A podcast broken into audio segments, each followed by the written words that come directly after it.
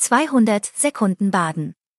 Herzlich willkommen zum Nachrichtenpodcast der Badischen Zeitung. Die Nachrichten am Dienstag, dem 27. Dezember. Die Wohnungsnot erfasst auch das Freiburger Umland. Bis zum Jahr 2040 werden rund um Freiburg bis zu 20.000 neue Wohnungen benötigt. Das ergab eine Studie des Hamburger Forschungsinstituts GEWOS. Auch die Preise passen sich an. In den Landkreisen sei der Anstieg zuletzt oft sogar höher ausgefallen als in der Stadt. Die Kaufpreise im näheren Umland erreichen bereits das Freiburger Niveau. Zwischen den Landkreisen gibt es allerdings große Unterschiede. Einen hohen Bedarf gebe es vor allem im direkten Umfeld von Freiburg und entlang der Rheinschiene.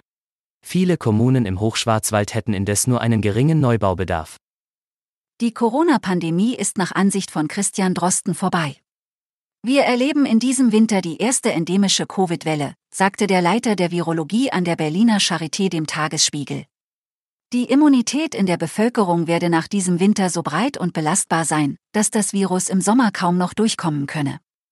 Als einzige Einschränkung nannte Drosten einen weiteren Mutationssprung. Aber auch damit ist seiner Meinung nach im Moment nicht zu rechnen.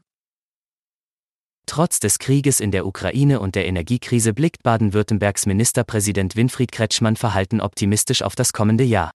Er hoffe, 2023 werde der Scheitelpunkt der Krise überwunden, sagte der grünen Politiker der Stuttgarter Zeitung.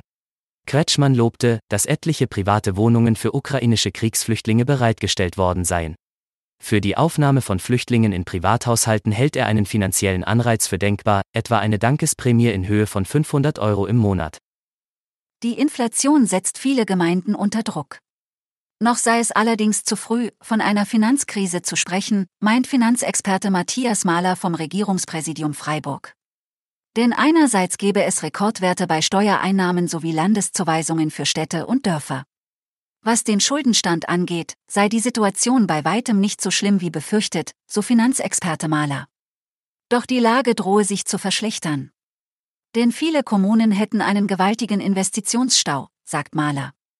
Dabei gehe es nicht um Investitionen in Luxus, sondern in die Substanz, in marode Schulgebäude, Straßen und Brücken. Das Weihnachtsgeschäft stimmt Baden-Württembergs Einzelhändler überwiegend zufrieden. Eine Umfrage des Handelsverbandes hat ergeben, dass nach anfänglichem Zögern der Andrang auf die Läden nach dem dritten Adventssonntag Fahrt aufgenommen habe. Für Freiburg liegen zwar noch keine genauen Zahlen vor. Doch der Handelsverband erwartet, dass hier die Kauflaune sogar noch über dem Landesschnitt lag. Zu verdanken sei dies nicht zuletzt den vielen Konsumenten aus der französischen Nachbarschaft.